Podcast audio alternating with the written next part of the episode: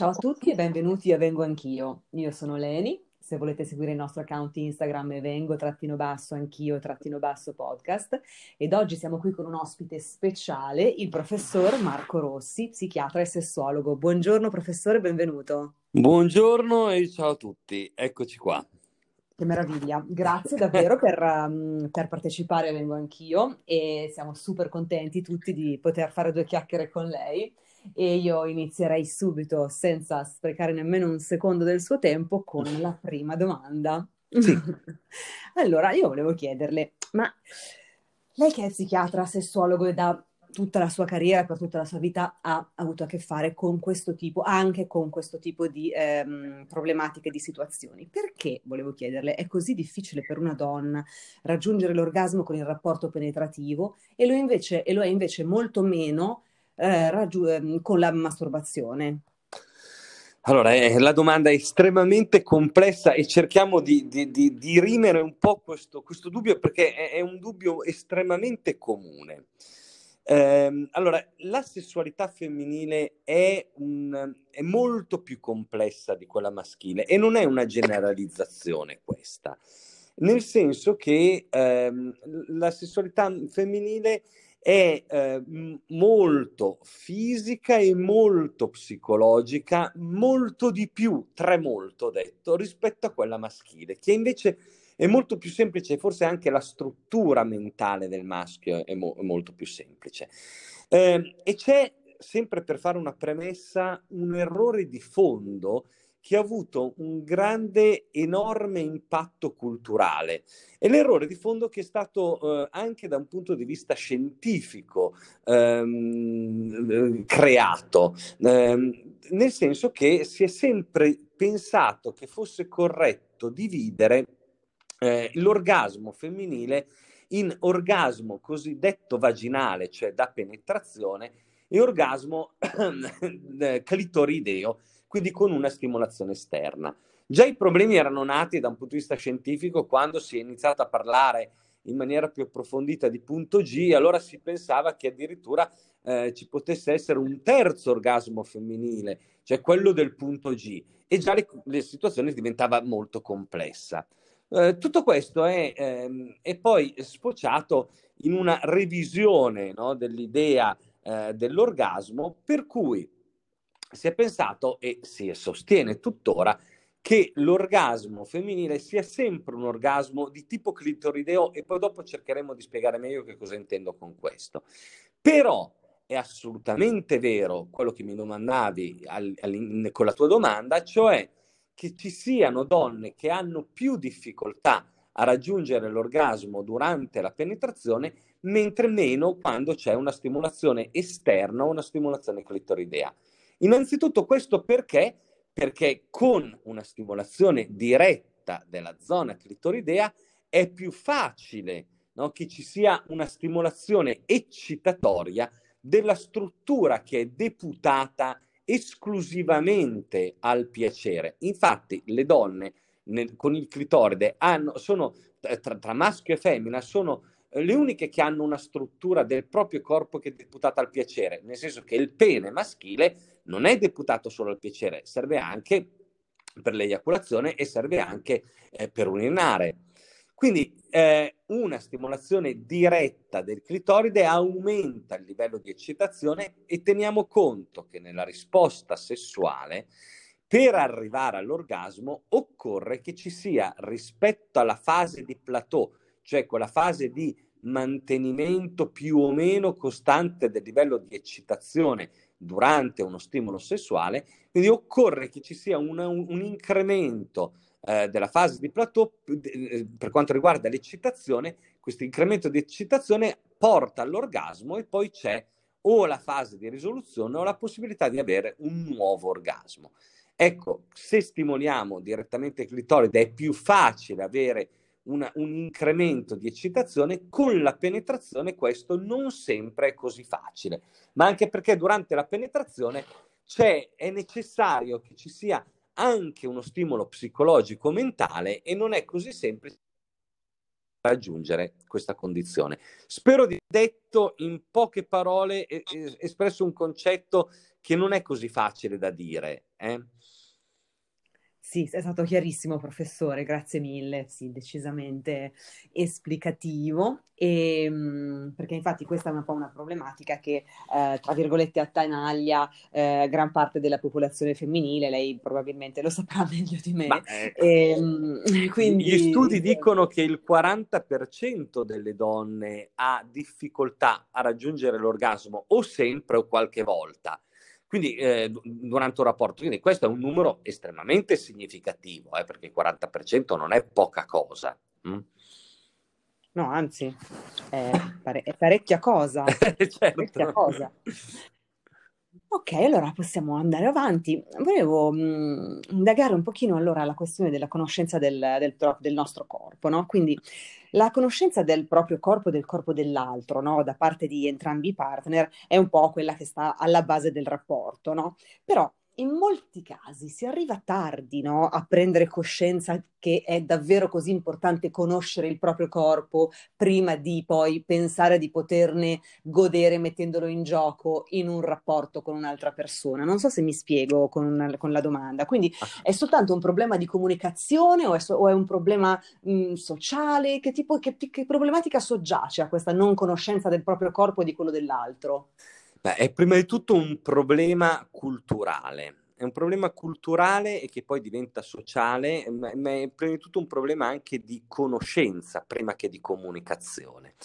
Nel senso che eh, non siamo educati a conoscere il nostro corpo, eh, in Italia manca una vera e propria educazione sessuale in, in senso organico, nel senso che l'educazione sessuale, e quando io dico sessuale intendo sempre sessuale ed affettiva, non dimentichiamolo, per poi per brevità e comodità si dice educazione sessuale, ma c'è sempre la parte affettiva che è importante nell'educazione, quindi in Italia manca, ci sono esperienze un po' macchia di leopardo, eh, ma n- non è mai stato eh, organizzata in maniera eh, centralizzata, o perlomeno eh, in maniera globale, un'educazione sessuale. E quindi che cosa succede? Succede che le persone non conoscono il proprio corpo, non conoscono i propri genitali, e teniamo conto che se per l'uomo è abbastanza facile conoscere i propri genitali perché sono tutti esterni, per cui basta, basta abbassare lo sguardo,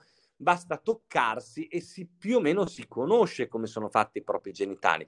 Per la donna è molto diverso, perché i genitali femminili, a parte la vulva, e vulva è il termine scientifico per indicare la parte esterna dei genitali femminili, quindi a parte la vulva i genitali sono prevalentemente interni, quindi non si conoscono, e anche per essere visti eh, non è come per gli uomini che basta abbassare lo sguardo, occorre essere un, un pochino più smart, usiamo questa parola che fa molto moderno, no? eh, eh, e quindi bisogna, bisogna eh, attrezzarsi magari con uno specchio per potersi vedere, no? Per una donna, per conoscersi.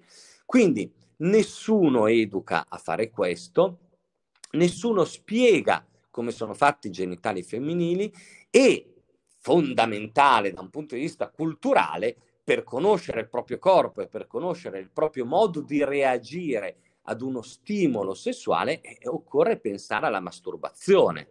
Ah, brutta parola la masturbazione, no? Che per una vita si è sempre pensato fosse dannosa, no? Una volta si diceva si diventerà ciechi, e, e, invece io ci vedo benissimo, io, io per primo. Quindi ehm, la masturbazione è il, è il modo eh, migliore per conoscere il proprio corpo e il proprio modo di reagire a degli stimoli, e la masturbazione è sempre stata già vista, no? Con eh, difficoltà nell'universo maschile, ma era accettata in questo senso, ed è sempre stata invece considerata un tabù per l'universo femminile. Ma noi pensiamo che per tanto tempo della nostra storia, e quasi ancora un po' oggigiorno, eh, il piacere femminile era qualcosa di sbagliato, era qualcosa di vietato. Pensiamo che storicamente si pensava che se una donna raggiungeva l'orgasmo durante un rapporto sessuale aveva più probabilità di rimanere incinta. Quindi pensiamo quanto danno, no, hanno fatto queste credenze scientifico-culturale. Quindi se una donna non si masturba, una donna non può sapere che cosa la eccita, che cosa le piace, come le piace essere toccata, come conoscere il proprio corpo e poi poterlo trasmettere, ovviamente con una comunicazione, all'interno di un rapporto di coppia.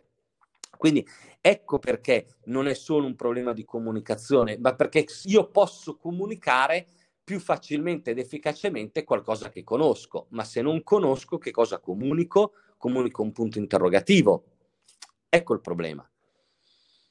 Vero, sì, è vero, anch'io stresso sempre tutte le mie ascoltatrici sulla, sulla masturbazione, sul conoscersi da quel punto di vista, perché è davvero tanto importante, nel senso anch'io come donna ho attraversato ovviamente tutte le problematiche che possono affrontare, dover affrontare tutte le donne da quel punto di vista, ed effettivamente arrivare a conoscersi, noi, arrivare noi stessi, a conoscere noi stesse tramite la masturbazione è assolutamente l'unico step importante per poi arrivare ad avere una vita poi gratificante anche in coppia.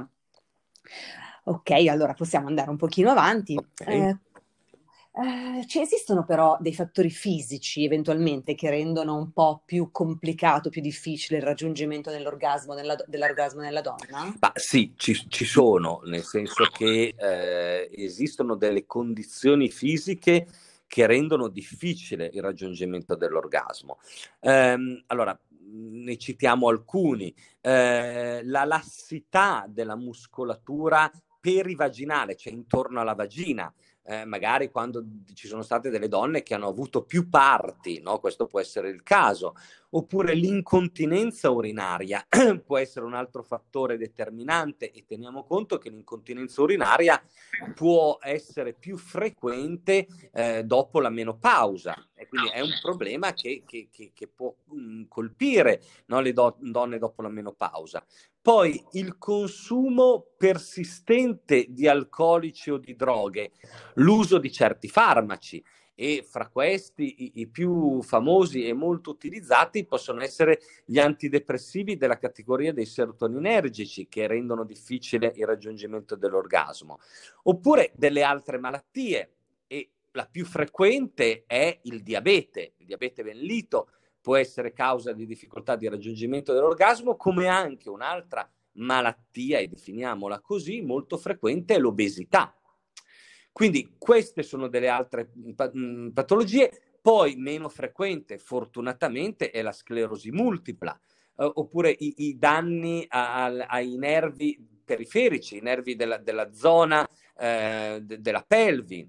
Eh, oppure le condizioni che ci possono essere dopo degli interventi chirurgici eh, tipo l'isterectomia, eh, quindi sono, sono tutte condizioni. Come un'altra ehm, abbastanza frequente è, è l'atrofia vulvovaginale, che è una condizione di secchezza della mucosa vaginale che poi ti può portare anche a, al prurito, al dolore. Eh, comunque in, in generale la menopausa è anche una condizione che può influenzare negativamente il raggiungimento dell'orgasmo, e questo è proprio le, le condizioni fisiche, patologiche, no? Che possono interferire con l'orgasmo. Poi c'è il mondo dei fattori ambientali, il mondo de, de, legato invece poi a, alla relazione. Mondo del quale ora io le chiedo. Certo, ma lo sapevo, ma lo sapevo ovviamente. Eh sì. Quindi questo mondo di fattori ambientali, fisiologici, esterni, interni, mentali, eh, psicologici, vogliamo magari enucleare quelli di questo mondo, enucleare magari quelle che sono, ehm, come si può chiamare, le, mh, le più frequenti cause di allontanamento dall'orgasmo? Ma allora, diciamo il più frequente lo diciamo con un sorriso, in, in questo caso, cioè l'incapacità del partner o l'inadeguata stimolazione del partner, no? Perché tu devi pensare, tu e non solo tu, e tutte le ascoltatrici devono pensare che eh, noi uomini eh, abbiamo un, un'idea molto errata, no? Di come possiamo far godere una partner. L'idea nostra, e anche questa di derivazione culturale, è che, eh, uso queste parole apposta, eh, perché proprio questa è l'idea, dobbiamo metterglielo dentro e poi stantuffare il più possibile. Scusate la terminologia, ma è questa è quella che più normalmente gli uomini, no? I ragazzi, no? Comunicano fra di loro. E, e, che è una cosa assolutamente sbagliata, e parlavamo prima, no? Della stimolazione clitoridea. Quindi, oppure l'idea degli uomini è che più ce l'hai lungo, più riuscirai a far godere una donna, che è assolutamente sbagliato, perché in fondo alla vagina non ci sono terminazioni sensitive, anzi un pene di, di, di, di grandi dimensioni alle volte può essere fastidioso se non doloroso, e quindi se noi provochiamo dolore sarà difficile che una donna possa provare piacere. Quindi detto questo, quindi prima di tutto un partner, no, che non è adeguato, che non è capace, che non sa come fare, che ha un'idea sbagliata di come gestire un rapporto sessuale. E poi un'educazione che è stata repressiva, che ha, un, che ha creato delle morali molto rigide. Eh, come dicevo prima, una donna, se prova piacere, è un po' da sempre considerata una poco di buono, no? Quindi solo le puttane provano piacere. Tu che sei invece un angioletto, una santa donna, e non puoi provare piacere. E questo ha un'influenza e un impatto devastante dal punto di vista psicologico. Poi mh, la competitività, no? L'idea che un uomo, se vado a letto con lui, possa guardare, possa guardare il mio corpo, possa guardare il mio seno, possa guardare il mio sedere, e quindi questo crea una distrazione rispetto a quello che è l'altro punto fondamentale, che per avere, dicevo prima, un'adeguata stimolazione eccitatoria è fondamentale che ci sia uno stimolo psicologico. E qual è questo stimolo psicologico? È principalmente quello che deriva dalle fantasie erotiche. Ecco allora che è quella parte di componente psicologica che, che si apprende con la masturbazione, che se non c'è è un problema, perché, perché solo se c'è un adeguato stimolo eccitatorio dato dalle fantasie riusciamo ad aumentare il livello di eccitazione e quindi raggiungere questo fantomatico orgasmo. Ed ecco quindi che ehm, tutto questo insieme ehm, di, di questioni ovviamente eh, ha un'influenza estremamente significativa sulla capacità orgasmica femminile. Quindi posso, sì. posso chiederle una cosa? Quindi il consiglio che lei si sentirebbe di dare alle nostre ascoltatrici, anche ai nostri ascoltatori, però insomma ora stiamo parlando di orgasmo femminile, è quello proprio durante il rapporto di collegare il nostro cervello ad una fantasia, o comunque collegarlo a quello stesso gancio mentale che usiamo nella masturbazione, eventualmente insomma che usiamo nella masturbazione per eccitarci e per masturbarci, quindi ripetere diciamo quel pattern anche quando eh, si sta facendo sesso con il partner, questo per evitare che il cervello prenda la meglio sul fatto oddio mi guarda le tette, oddio ehm, non sono bella, tutte queste diciamo mh, eh, pensieri che concorrono diciamo all'allontanamento dalla contingenza, quindi all'allontanamento di quello che si sta facendo. Capito? Hai capito giusto? Perfettamente, aggiungerei mi guarda le tette, oppure cos'è che mi hai detto, o anche sarò abbastanza brava, sarò capace di dargli piacere. Questa forma di altruismo molto femminile, che è un po' anche una delle parti belle dell'essere femminile, no? Perché questa capacità di accudimento, no? Di essere anche un po' geisha con il proprio partner, che è il bello della femminilità e che è assolutamente apprezzabile. Ma quando si è in una condizione di rapporto sessuale bisogna dimenticarsi del partner, bisogna dimenticarsi di dover essere brave. No, bisogna essere estremamente egoiste e bisogna proprio pensare alle proprie fantasie, anche, e qua lo sottolineo ventimila volte, anche se le vostre fantasie vi portano lontano dal partner. Quindi, e lo dico chiaramente, se durante il rapporto sessuale pensate ad altra persona che non è il vostro partner, questo è assolutamente legittimo, e fatemelo dire in maniera un, un po' col sorriso, da sessuologo è doveroso. Doveroso perché? Perché non è detto che il partner che magari amiamo, che magari ehm, a cui vogliamo un mondo di bene, sia in quel momento lo stimolo adatto dal punto di vista psicologico ad eccitarci.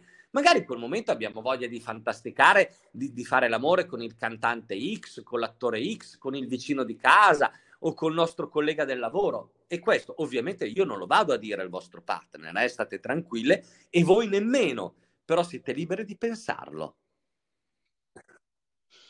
Quindi liberare davvero, liber, libere, liberare le fantasie. E questo è un po' eh, davvero il, il gancio mentale che, mh, che ci fa, mh, quello che dico sempre io, no? Mollare il timone, no? Quando noi siamo nel rapporto sessuale, durante un, una, un rapporto bisogna mollare il timone. Come si fa? Come si fa? Eh, come si fa? Non è la cosa più semplice, ma sicuramente ehm, andare noi stesse Eh, coscientemente a pensare a qualcosa che davvero tanto ci eccita e che può non essere esattamente la persona che ci sta davanti o la cosa che stiamo facendo, è assolutamente normale, e non solo, è assolutamente funzionale poi al raggiungimento del piacere. Quindi considerate che l'ha appena detto anche il dottore, quindi vuol dire che... Eh già, ma facciamo un esempio, no? Siete a letto col vostro partner, ma chi vi vieta di pensare che invece siete su una spiaggia tropicale mentre fate l'amore con lui o con un altro? E cosa c'è di male nel pensare questo? Nulla, e soprattutto se questa cosa porta eh, dei risultati ehm, dal punto di vista proprio anche della crescita, no? Dal punto di vista delle, dell'aumento delle sensazioni, della, della, della crescita proprio nostra come donne, dal punto di vista sessuale, assolutamente ben venga. Ok, allora... Dunque, io poi avevo una domandina per lei, professore, sul cervello, no? Eh, ne abbiamo già un pochino effettivamente parlato, però eh, si può, si riesce magari a spiegare, ovviamente in maniera molto semplice, in maniera che possiamo capire tutti, come concorre il cervello al raggiungimento dell'orgasmo? Perché ogni tanto ci mette i bastoni tra le ruote? Eh, cosa dobbiamo fare con questo cervello per metterlo allora, in pausa? Io partirò cose... nel cercare di spiegarti questo da una metafora che a me piace tantissimo. Allora, questa metafora sostiene che eh, se il nostro cervello non fosse obbligato a prestare attenzione a varie cose, tipo quelle di far sopravvivere il nostro corpo, quindi il nostro cervello deve essere dist- fosse, se non fosse distratto dal dover far battere il cuore, dal dover farci respirare, dal, far, dal, dal, dal, dal nutrire il nostro corpo, far scorrere il sangue, cioè da tutte queste cose che riguardano la sopravvivenza, eh, il nostro cervello sarebbe in una condizione di orgasmo perenne.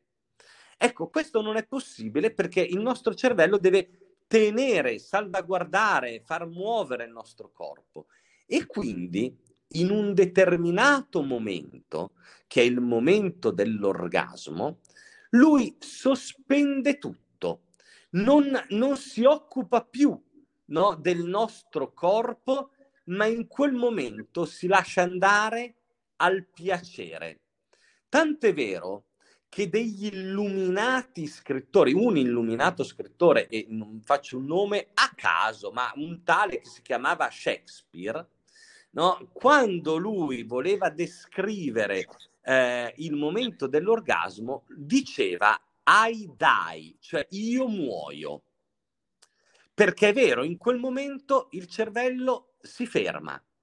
E addirittura anche c'è un modo di dire dei francesi, un modo così del, del, del, del linguaggio normale, ehm, che, che indica proprio l'orgasmo come un, un momento di morte, cioè la definisce piccola morte, petit mort. Ecco, allora questa è l'idea a cui dobbiamo pensare.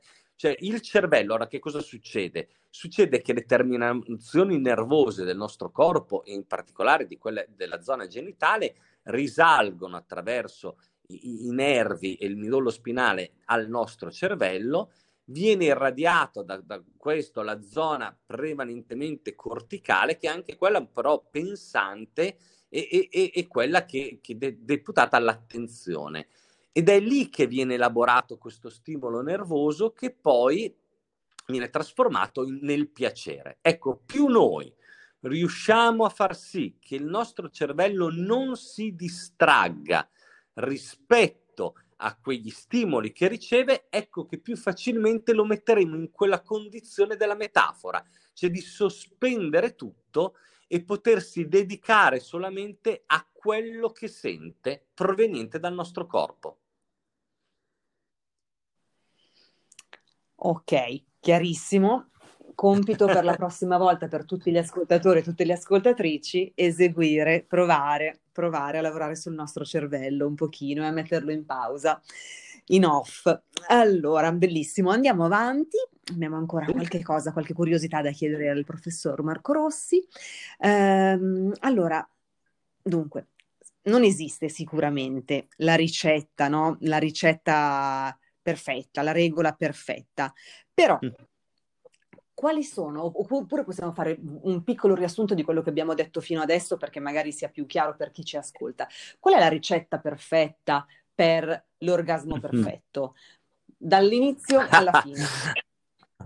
In, allora, in, in pochissime, pochissime parole, parole diciamo così. così, qualunque sia la vostra situazione e quello che state facendo in quel momento, cercate di stimolare o di farvi stimolare il clitoride, il cappuccio del clitoride, cioè la parte, quella esterna del clitoride.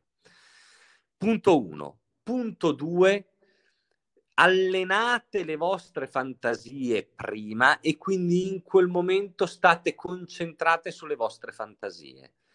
Punto tre, eh, trattenete il fiato. Quindi se riusciamo a fare questa cosa tutto quanto insieme e proprio staccando l'attenzione da tutto il resto, più facilmente potrebbe arrivare l'orgasmo. Eh, ho detto, hai detto tre cose, de- poche cose, te ne ho dette tre, ecco. Bellissimo, bellissimo.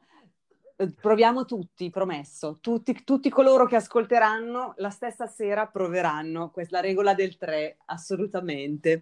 Benissimo. Professore, io cosa devo fare? La ringrazio tantissimo per tutte le informazioni, veramente. Ecco, ti dico ehm, un'ultima cosa. Prima di, di arrivare sì, alla conclusione. Per favore. Allora, il consiglio migliore, però, se parliamo di orgasmo, è quello di non cercarlo. Perché noi abbiamo, noi abbiamo parlato adesso, no? Abbiamo dato, addirittura ho dato anche le regolette, però tutto questo fa, rischia di creare, no, l'ansia da orgasmo. Ora, più noi abbiamo ansia rispetto alla ricerca dell'orgasmo, più difficilmente lo raggiungeremo. Quindi fate, allora, avete ascoltato, fate, cercate di mettere insieme tutte le informazioni Che, che, che io e te abbiamo dato alle nostre ascoltatrici, metteteli insieme e poi in quel momento dimenticatevi tutto e cercate di godere. Standing ovation qua. Standing tutti in piedi. Perfetto, grazie davvero. Se volete mh, visitare il profilo Instagram del professor Marco Rossi è eh, Marco Rossi sessuologo, lo trovate su Instagram, tra l'altro fa dei video molto interessanti con una cadenza regolare, quindi è sembra inter- un profilo molto interessante, vi consiglio assolutamente di seguirlo. Ovviamente il professor Marco Rossi non è soltanto il suo profilo Instagram, ma è il mondo in più di quello e quindi è, è sicuramente un, um, un professionista da, da seguire. Professore, io intanto la ringrazio okay, infinitamente. Grazie a te. E quindi grazie per la partecipazione, magari ci sarà la possibilità di registrare un altro episodio insieme, magari su un argomento specifico, se qualora lei volesse o lo desiderasse o qualora magari il pubblico ce lo chiede. Io molto volentieri, davvero. Perfetto. Grazie allora, buona serata, buon pomeriggio e a presto, e a tutti un saluto da Leni e da Vengo Anch'Io. Ciao!